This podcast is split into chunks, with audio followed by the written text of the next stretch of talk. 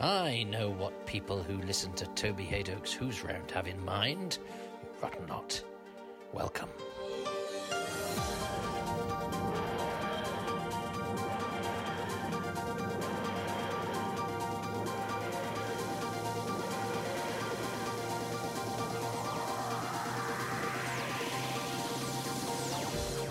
It's a sunny day in Bolton, and uh, it's a delight for me to speak to somebody that's been in Doctor Who in both its original incarnation and its latest one. So I'm going to ask her to tell me who she is and why I'm talking to her about Doctor Who. Uh, my name is Janet Henfrey, and I met a very quick and sticky end in the last Doctor Who I did. Um, I think I was the first victim on the Orient Express, and uh, went out very quickly. And then prior to that, you also met a sticky end. uh, I certainly but A, but a, a, a longer stint there with the Curse of Fenric in Indeed, In the last series of Doctor Who. was, uh, was a long time ago. And some girls who went into the sea came out of it with very strange talents. And as I vaguely remember, I haven't seen it since, um, tore me to shreds in my armchair. It was. You were a, a, a horrible, sort- a horrible lady who'd taken in a couple of East End evacuees, and uh, Oh, that- and they had their revenge, I they guess. Did, yeah, you wouldn't let them go Yeah, yeah. swimming, and I think you called them harlots and all sorts. And so, when they became vampiric, they, they had their way with Oh, you. that's right, that's right. They certainly did. You got to you got to lecture Nicholas Parsons as well on, on the ways of the Bible, which was interesting because he'd not really acted for for a long while, really, and it was his return to straight acting. so- Right. Well, he's still going strong on. Uh, on uh, not- Just- just a minute. Just a minute. That's right. That's right. Yes, uh, I hear him often. And that was that was all uh, that was a rare Doctor Who that was all shot on location as well, yes, so it's it was. unusual. It was. Yes, it was. Um, well, certainly my part was.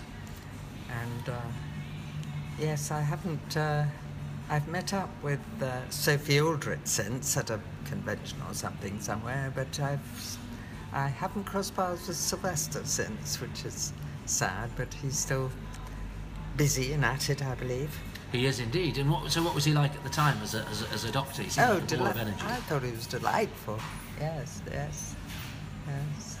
And it was it was towards the end of, of doc, the Doctor Who's uh, original stint on, on television. It was about to come to an end. Did, were you aware that it was it No, was, no, I wasn't aware. it was on its way out? No. Because of course you've done so much. Um, so when you came back to it, um, I guess that was just a quick quick Yes. one day, was it? I think it. I think it was one day. Yes, it was, and all in the studio. And did you get to meet Mr. Capaldi? No, I didn't. Oh, a sadly, sadly, sadly, I didn't actually get to meet him. Um, but um, Timberlake Wertenbaker, who wrote the play that we're doing currently doing, um, I think he's a great friend of hers, and they they live in Crouch End, and uh, I live quite near there too. So. So I may yet cross paths with him in uh, Sainsbury's or whatever. I used to. I, I, in fact, I had a line in my last show before he was cast as Doctor Who, because I, lived in Crouch End, and I used to say I'm always tripping over Capaldi on the way to Tesco's. There's a Tesco's, there's not a Sainsbury's, uh, and a Budgens, uh, and I used to see him all the time actually. Um, but I guess that's that's before we move away from Doctor Who. That, that that experience of new Doctor Who and old Doctor Who is is the change television that has happened between then and now. Is is that if you even if you'd done that part you did in the last Doctor Who um, you'd have all rehearsed it for a week. You would have met casts who you perhaps weren't even in scenes with, and all of Yes, that. yes, yes. Yes, no, that's gone. It's all instant. And actors, as you have done, all get very get always get misty-eyed at that idea of a week's rehearsal. Uh, do, do we, the audience, miss out on anything with the actors not having that now, or is it is it is it more for us? I don't, that's a hard one. I don't really know, but it's a it's a different technique. It's a different approach. Uh, certainly, we enjoyed the rehearsal period and getting to know each other a bit, and and perhaps giving it a bit more depth than it might have if it's sort of instant on the day. But it's it's all a bit of fun, really. So. Well, it's been a bit of fun that uh, uh, you've been having since um, I think you were at RADA in 1959. Is that right? Uh, You graduated yes, in indeed. Yeah. Indeed, so, so, I did. So, so tell me about you, Janet. What's your, your background, and, and was it always go? I know because I know you studied at Oxford first. So was acting not a not not always going to be the way? Um, I'd always wanted to do it, but um, I was uh, painfully shy in those days. But I spent a year in America, which sort of cured me, and I actually went to drama school on the American intake Oh. because I thought I'd got to give it a go to see whether I could. And once I was at drama school, although I was very. It was. It was a time when you. No, it was a time when you had to be fashionable. You had to be very pretty. And I was always a character actress and always played old ladies through drama school. Got into terrible voice habits, but there you are. It was all a long time ago. And uh, I feel I've been very, very lucky in uh, the chances I've had.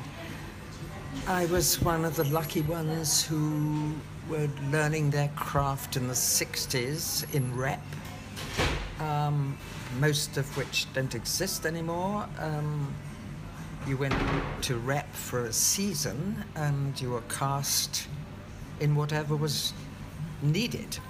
So you, you, I played old and young, straight and character, and and really learnt my trade, you might say. I mean, I spent a year in the 60s uh, at Nottingham, which was then run by John Neville, with Judi Dench as the la- leading lady. A wonderful cast of people John Shrapnel, Donald Sumpter, Alan Dossor, uh, you know, D- Edward Hardwicke, Harold Innocent, to say nothing of John Neville himself and, and Judy, of course. So I feel that was I was very very lucky, and and one thought, being at the beginning of one's career, one thought it was always going to be like that. Well, prior to that, you worked with Olivier, hadn't you? Uh, yes, I had. I had. That was my second job in the theatre. Again, very, very lucky, thanks to Peter Rogers. I had to do three auditions, and Olivier just came to the last one. And he stopped me on both pieces, and I thought, oh, well, that's that. but uh, in fact, I did get into that amazing and wonderful company um, understudying the old ladies and playing bits and pieces. And uh, yes, what a lucky way to start in the theatre. Uh, someone like Sybil Thorndike talking about um, talking about love, love for a project that was bigger than any single person in that company. It was the very first company at Chichester, so and they were all friends of Sirs, as we, call, as we called him, Sir Laurence, and um, would have done anything for him. And uh, it was a wonderful way to start and to get to get a proper sense of the values that go into our privileged profession. but, st- but very much one gets the impression still a very much, even though a, a united company for the love of it, there's very much a hierarchy of uh, of, of actors or, or not. A- a- Didn't feel like No. that. Didn't feel like that at all. Um, Olivier could really only. There were about five or six of us, perhaps, who were doing all the understudying and running around and uh, carriage weights and all that sort of thing. And uh, he'd seen us for, you know, a few minutes at our audition.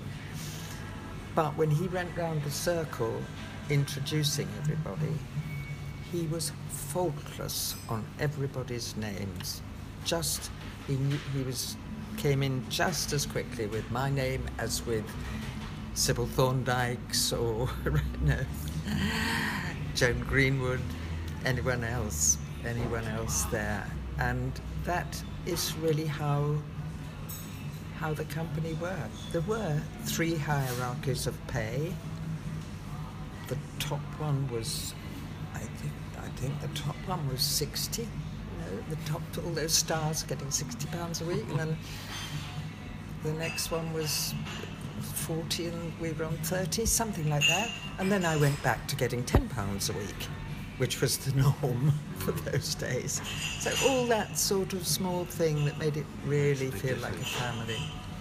And why was he such a good actor then, Olivier? Why? Well, he was his technique was faultless, and he was just born to it, and he loved doing it. He could improvise in blank verse. I remember during The Broken Heart by John Ford. Uh, he was not infrequently off script, but never faltered for one minute and was never indulgent with the script. I remember we put on um, two minutes or something in the first um, ten performances or so, and he called us all in the interval to the greenwood below the stage and said, you know, um, don't words to the effect of don't, don't be so self-indulgent. Trust trust the writer and just get on with it. If you don't don't stop to think about what he means, just do it. If you don't know, I that kind of thing, you know. Um, think any any one of us youngsters would have um, jumped off Beachy Head for him if he'd asked us to do that. know. he was just that kind of charismatic leader of a company. And then, of course, he went on to form the National Theatre. Well, André Morell was in that production. That's right, he was. There's a name to along. With, um, Joan Greenwood, with, with wife, Joan, with dear Joan, his wife, yes. And one felt they were a bunch of old friends. And of course, he made a great success of it. And it had its teething problems acoustically. It had to be relined before we'd actually opened, um, that kind of thing. And from then on, I went up to uh, Pitlochry with James Roose-Evans, Mm. and then on to open the Hampstead Theatre Club in its original. Was almost like a little Nissen hut, but James got it on the map with no public funding, I, I don't think. And we opened that in the terrible winter. It must have been 62, was it? I think so. Um, and so I've just been, I've been very, very lucky in how I started out. And then getting to the Royal Shakespeare Company and um, Peggy Ashcroft, who I met there, though I was never in a play with her there. But thanks to her, I did my first West End play, Lloyd George knew my father. And thanks to her, I did The Singing Detective. Because although I had played a, a very similar part in a previous Dennis Potter television play, um, Potter had wanted Peggy to play the part of the s- horrible school teacher herself. And Peggy by then was, uh, I, she couldn't have coped with it physically, I don't think, at that point. But she didn't just say, no, thank you. She said, no, thank you, I think you should see Janet Henfrey. I'm sure Jon Amiel, the director, had never heard of Janet Henfrey at that point, but because Peggy suggested it, he did say, see me.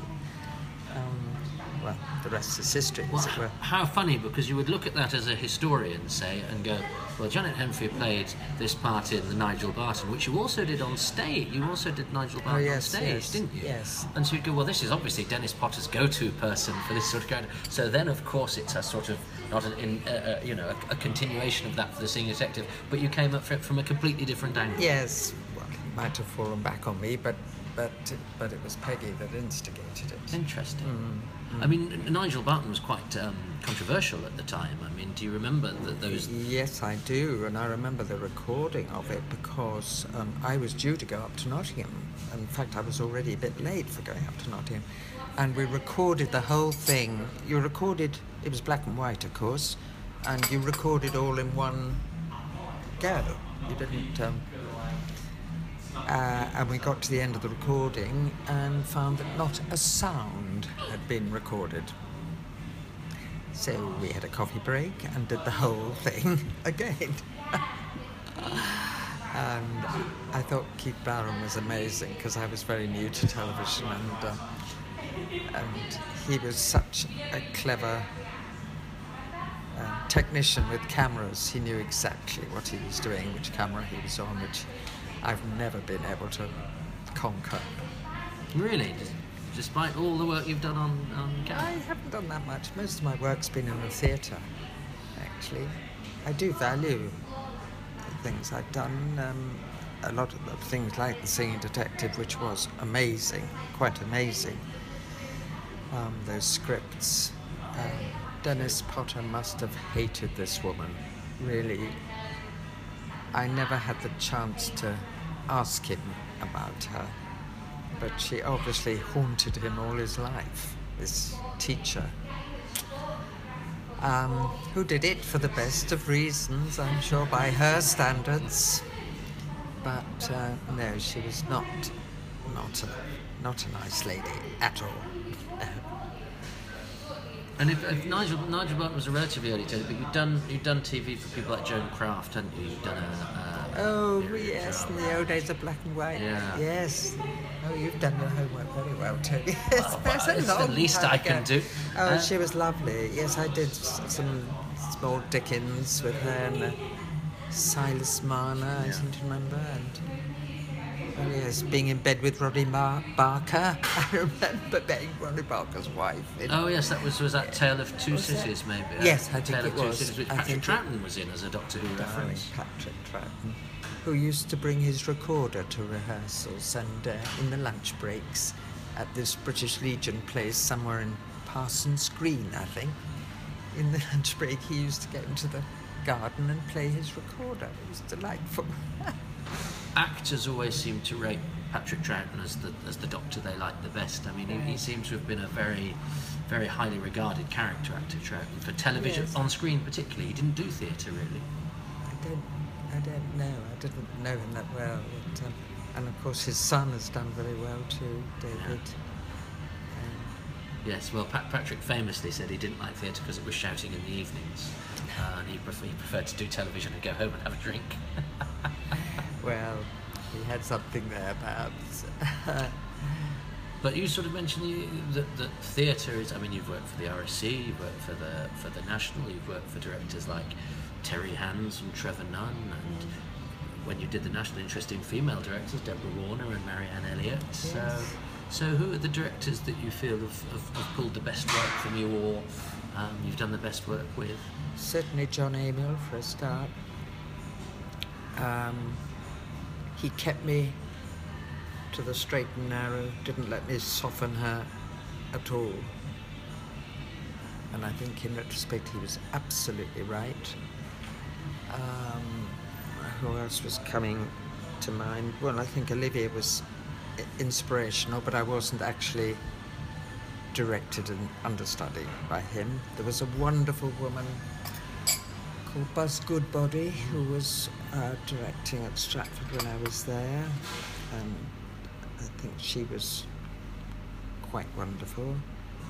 I've worked with a lot of young directors since then who've been marvellous, people like Abbey Wright and Caroline Steinbeis. And, um, in, in my day, because I, I had a hand at directing, because at the RSC you're given the opportunity, if you want it to direct short plays at the end of the season. And it was Judy actually that said you learn so much about acting yourself if you're directing other people, which I think is true.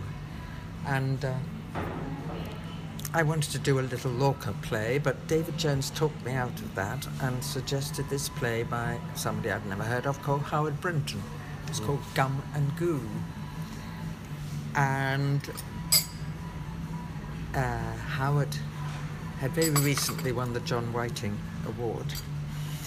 And lovely um, Thelma Holt. Anyway, she came to see these and she suggested we moved straight away to um, the open space. So,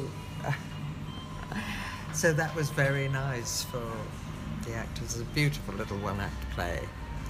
And so I got to know Howard his lovely wife Jane a bit, and still loosely in touch. They were living opposite ends of London, and so that was that was lovely. But um, I did another play at the Soho Poly's. It was then directing a Margaret Duras play, and oh, actually before that I did one called The City by my very good Greek friend called Loula Anagnostaki, called The City, which had been done on the radio by. Um, anyway, it had been done on the radio, uh, um, but not in the theatre. And then people started presuming I had given up acting and was going to direct. Well, in those days, for a woman, and I just had my daughter, who was just a few months old, um, I, it was it was very hard to be a director. Witness what happened to Buzz Goodbody. Um, but uh, and I wasn't ready to fight the battles that that generation of young women had to fight. So I withdrew from that. Gosh, 'cause, that for, for the, for the listener who may not know, that Buzz, Buzz Goodbody took her own life, didn't she? Having having Hmm. shown great promise as a as a didn't she directed Ben Kingsley's Hamlet? Yes, as I mean, also? obviously there were other considerations that drove us to that point, but uh, it, it, it was very tough for women in those days. And I think things have vastly improved since then. Uh, even for older actors. Witness a play with eight women Yes, actresses in it, yes. which I'm currently doing. Six of whom are of a certain age, of which I'm much the eldest. But, uh, Well, it reminded me because I saw, when I saw the, the poster for it, which was was uh, several women on a hill. It reminded me of She'll Be Wearing Pink Pajamas. That was also Ah. lots of women. on- Yes, on- that's it was true. A, a Channel Four film with Julie And then- Walters and Maureen O'Brien, who is a Doctor Who alumnus. and uh, and one token male crumpet. Anthony Higgins, yes. Anthony called himself. But that went through a phase of seeming to be on Channel Four all the time. That film, they get good yes, they were supposed to only show it twice, I think, in the original contract, and suddenly it was noticed that they'd played it four times and never approached us. Sadly, one of our one of our group gave in and succumbed to the extra payment because I think it was fairly minimal, and we should have had them over a barrel for the, the abuse of the contract. Not the first and not the last time that has happened. I don't think. I don't suppose it is. But it was, oh, we did have such fun on that play. Julie Walters, just gold dust, and uh, we all, we all had, we had withdrawal symptoms when we finished the filming and used to meet. It didn't last very long, but for a while we met at Joe Allen's for our, for our G and T's and our get-togethers and gossip swap. and uh, and, and it was so beautiful. I love the Lake District anyway. Anyway, and we took over this motel, and uh, that's where that famous joke was played on the on the director when there was a nude. You must remember that there was going to be a nude scene uh, to be shot in the shower room, and uh, we hoaxed the producers into thinking that Peter Plouviez had put through this then um, then uh, General Secretary of Equity. Um, somebody's husband, who should be nameless, uh, who's gone to a better place now, actually, darling Dougie, um, pretended to be Plouviez, Peter Plouviez and rang up and said that um, uh, that the Equity Women's uh, Committee had just passed uh, a, a motion, and it was and it was backed up by Bex that if there was a nude scene to be shot, that, that as many uh, actors as were in the company, the technicians had to be in the same state of undress.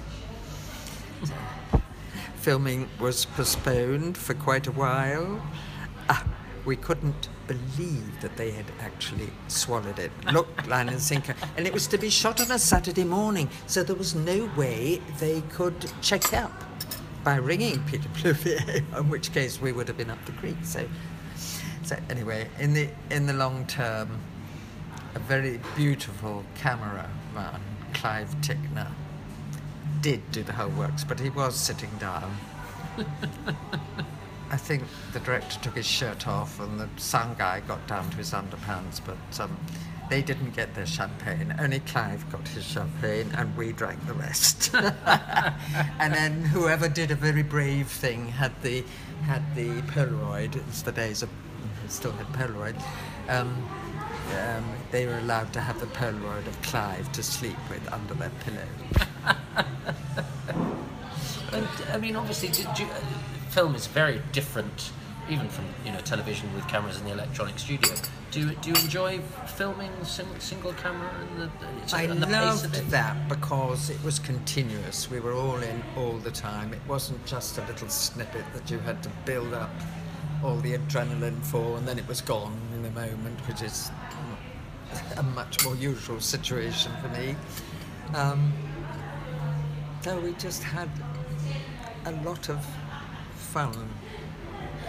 I think it would have been a much better film if the director had let us improvise a bit on the script because um, the woman who wrote it, I think, had the very basis of very good ideas, but she was a journalist and she it didn't free it up. And if I think if with that cast, if we'd been allowed to improvise a bit on the script, it would have been a lot more interesting as a film.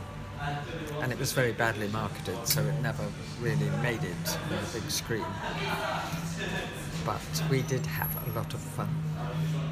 And um, before I, I sort of, because you've done so much, I want to sort of throw it to you to, to, to dictate some of the things that you've particularly enjoyed. But uh, um, there's a Doctor Who connection to the Alice in Wonderland that you did, uh, where you played the Queen of Hearts, because it was done by Barry Letts, who uh, was a producer of Doctor Who. And Oh, I loved Barry Letts, and and uh, that again was such fun. But it was done in, I think it's called green screen, you know, with Yeah. no.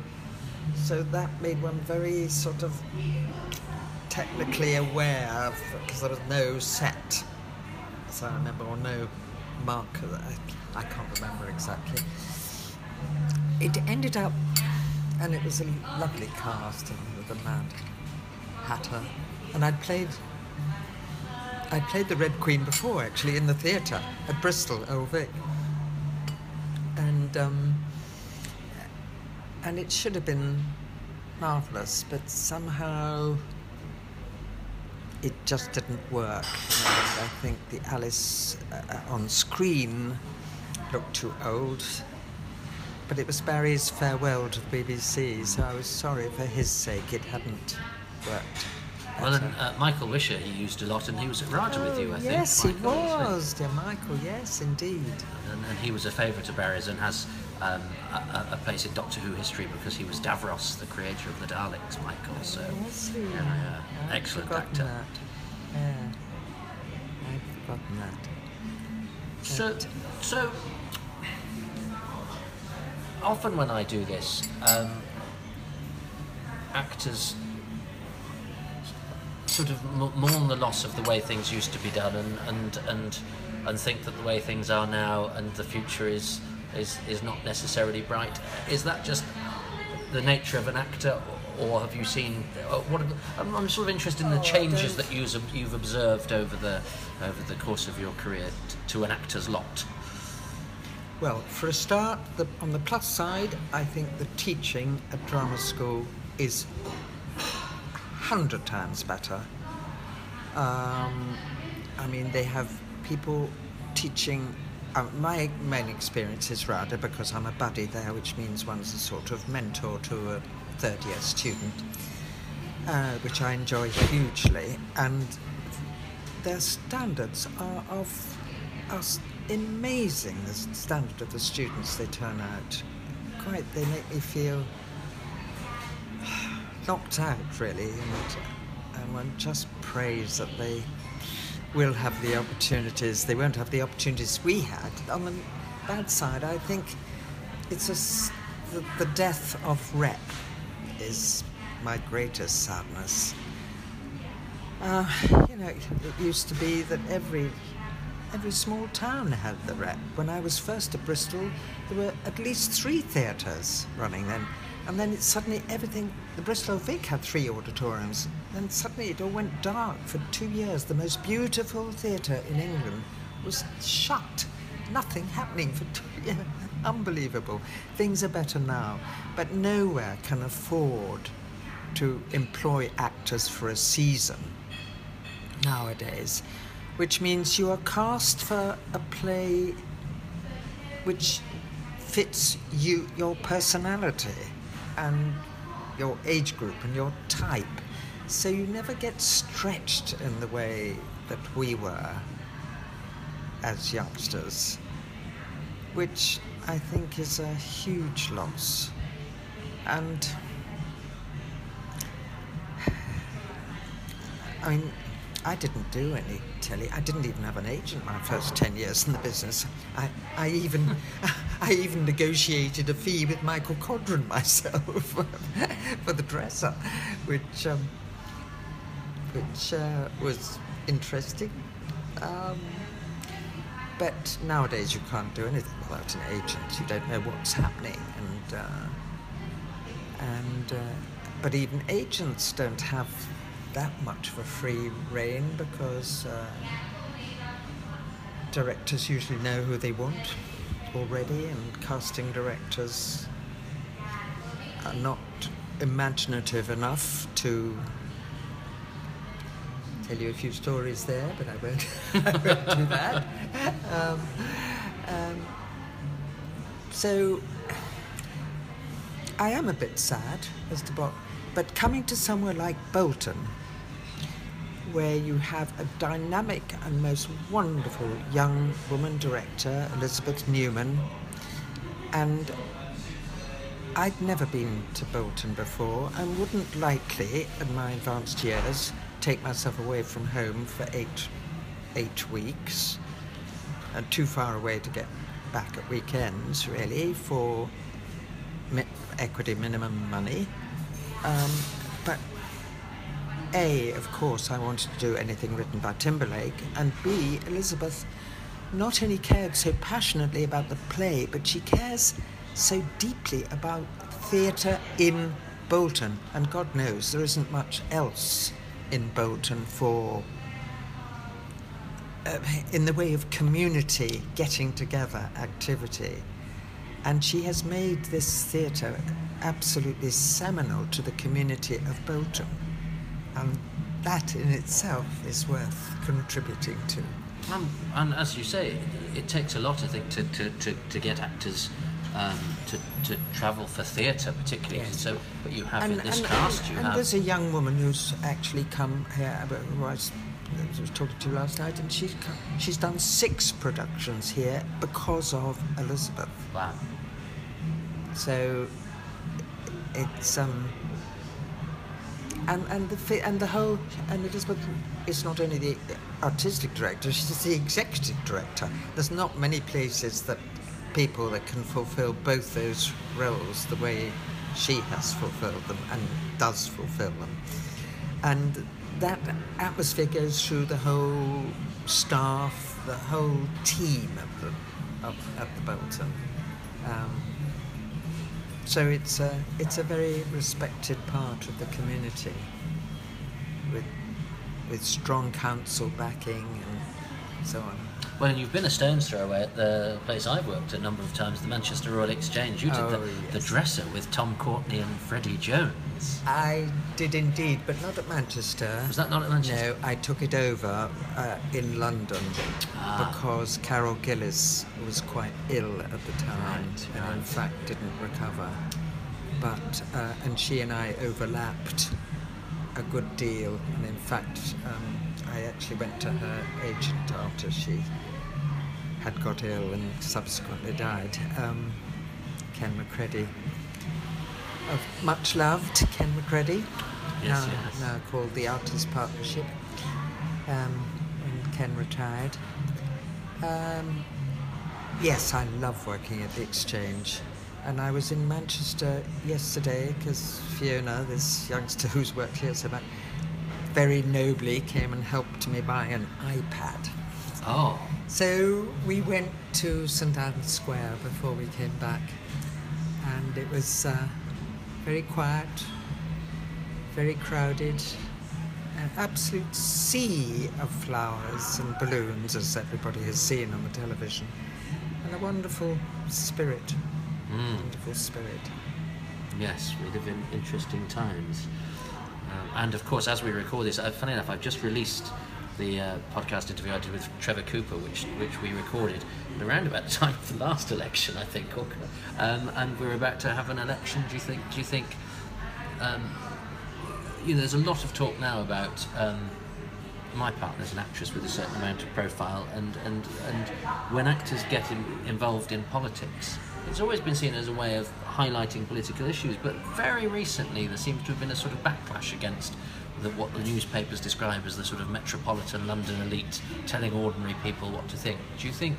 Do you, do, do you think it's important that the arts grapple with political situations and artists grapple with political situations, or do you think this thing should be separate? Political situations Sorry. with a small p, yes, because as somebody says in this play, you know, everything's political, actually, if you stop to think about it. And um, Jeremy Corbyn is my MP, and I believe passionately in everything that Jeremy stands for.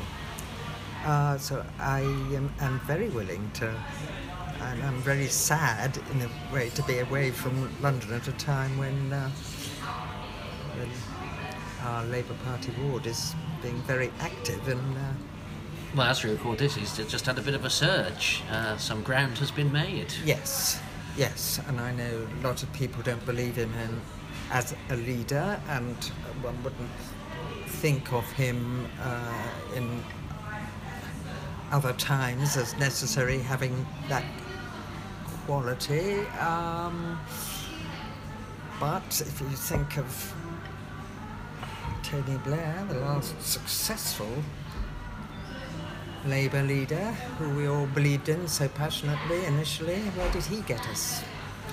Yeah, where we would like to be, I would say, in my opinion. so, uh, it, that's a hard question, Toby. I haven't really answered it. Um, I don't think actors would ever presume to tell people what they think. They can only tell people what they, they themselves think. And if other people are influenced by that, fine, but I would never proselytize my political opinions. I will talk to people on the doorstep if I had to about why I vote the way I vote and have always voted. Um, but I wouldn't go.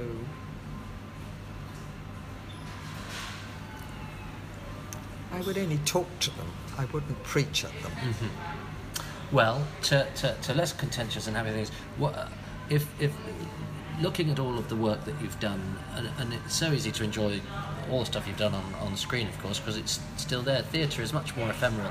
What what are the what are the what are the jobs that you you when, when you think about the all the work that you've done that you go, I cra- I cracked that. That was really good, or, or you particularly enjoyed. And the two don't necessarily. Oh, yeah. Right. I immediately come to mind Lettuce and Lovage. I'd gone, which I did at the West Yorkshire Playhouse with Deborah Norton. I had expected to be playing the Maggie Tyzack part of Lovage, so I went dressed in a suit fairly formally, only to find that no, that Deborah was playing Lovage and I was to play the Maggie Smith part. I adored that part. She's so tizzy and eccentric and way out. So that was definitely one of my favourites. And um, another one was Mother Courage, which I did in Paris at the time of Vietnam with an American group who were living there at the time. Uh, and I got very into Brax in a big way, and we we continued to work together on Brecht at the Edinburgh Festival later that summer. Um, that was very seminal for me, and I wish I'd had the chance to play it again when after I'd had children. I think that would have would have informed. Mm. informed yes. but um, the director of that, Lee Breuer, went. The group went back to America eventually, and they worked. They were an experimental group. I mean, Philip Glass did the. He was in Paris at the time. Did the music with us, the Hanns Eisler music, and before he went back, and and they formed a company called the Mabou Mines which was under the umbrella of La Mama Theatre in New York. And they have been at the forefront of the avant garde theatre in New York ever since, really. Even now, I think. Um, so it was, and we've stayed very close friends since then. Um, what else? Oh, I shall think of lots of lots of things uh, afterwards. But um, I did. Well, I've enjoyed all the things I did at the Royal Exchange, but perhaps most most of all um, separate tables, which I played. I mean, I love the play, most beautifully crafted play. And Sarah Frankcom was so brilliant directing it because a thing which I think actors really respect people for and enjoy is being left to find their own way. But if they meet an obstacle, for a director to just give them a clue or open a door which because Mrs. Railton Bell is a pretty horrid character, really. uh, she's such a bully to her poor daughter, and um, and I did, and I ended up. I actually turned down going to LA to do that, to do that part, Really? because I was persuaded very gently by Sarah, and uh, I never regretted it. Never regretted it. No, I did a play called The Black Rider with uh, Robert Wilson, uh, with music by Tom Waits. The only sort of posh thing I've had to sing in, which was that was wonderful. But we'd already done it at the Barbican and in at San Francisco and uh, in Sydney, and I thought, I thought, no, I don't want to do it again. Because he's quite a control freak, he's from extraordinary visionary, but he's a, a designer more than a theatre director. But I loved working with musicians, as like for the Brecht too.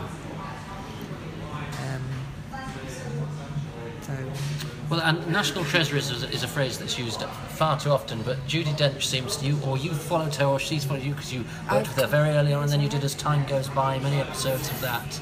So, Yes, we had, and we still, we still have reunion lunches.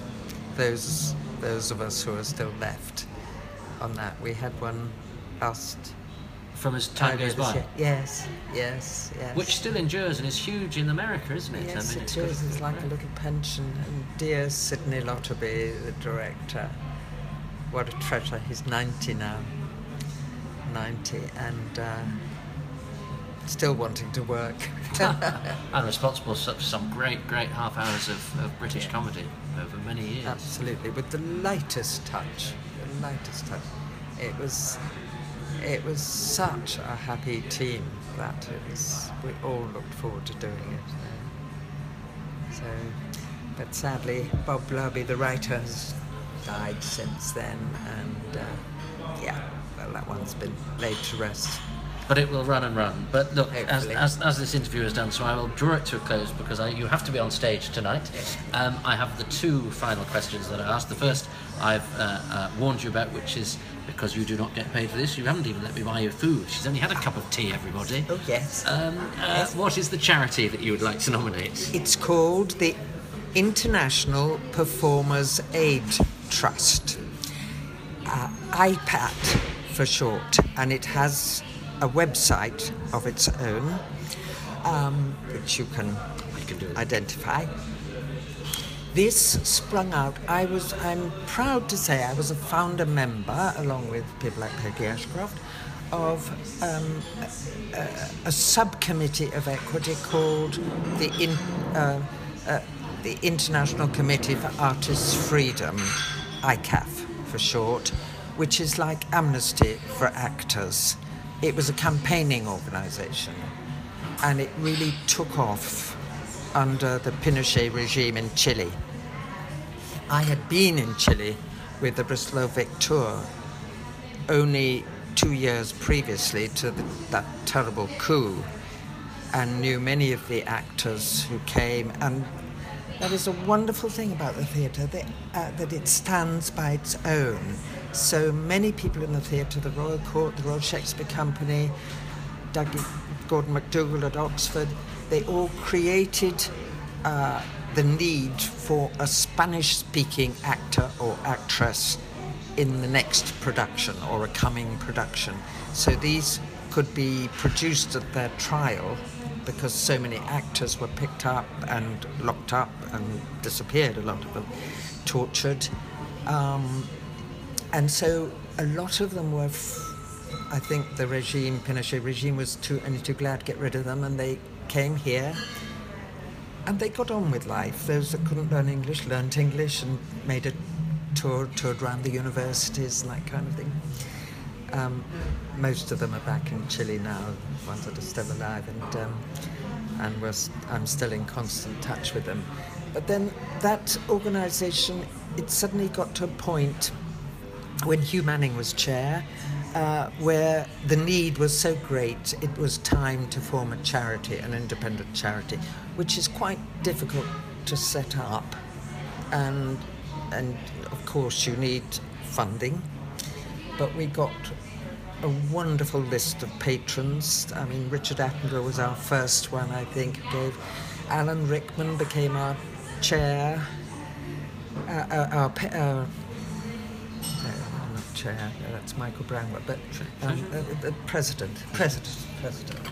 And he was so hands-on. He was he was ill, of course, in his last years, and um, but he made an enormous bequest to to the charity, and and uh, all the all the donations at his memorial service were given. It was his choice that they go to this charity. So that would be my charity of choice because we are so blessed in this country. And um, I guess it was the experience of working with Chilean actors directly that made me aware just how lucky we are to live in a whatever we may think of it as a stable democracy um, despite things like Manchester Arena happening. Um, for the most part, we live in a very privileged part of the West. And I think uh, we need to appreciate it a bit more than we do, really. Um, so, for many reasons, that would be my charity. That's fabulous. Choice. Well, well, people do donate, so hopefully it will benefit uh, from everyone who listens thank to this. Thank you, Toby, very much for that. Uh, well, thank you for your time. And the only question, it's the worst question I leave to last, uh, simply because this is this is convened nominally to talk about Doctor Who. It's an extraordinary show that has a hold over an awful lot of people. Um, what was your message to the Doctor Who fans out there who've uh, enjoyed both your performances in the show? Oh, well, keep at it, keep watching, and uh, Yes, we need you as much as you need us. well, Janet Henfrey, thank you very much. Thank you, Toby. That was great. Thank you very much. I hope that was okay. it was fine, but... Memory lane. Uh, my thanks to Janet, who was working in Bolton with Louise Jameson, and that's how uh, we managed to be put in touch with each other. So thanks to Louise. Janet's charity is the Performers Aid Trust. Their website is actingforothers.co.uk. Actingforothers.co.uk. Acting for Others, all one word. Um, if you could donate for that to that, it would be lovely. Um, there'll be another one of these uh, around about the same time next week. Uh, keep listening, and thanks for doing so thus far. Uh, I'm on Twitter at Toby Hadoke. Uh, all bloody blah. Cheers. Bye bye.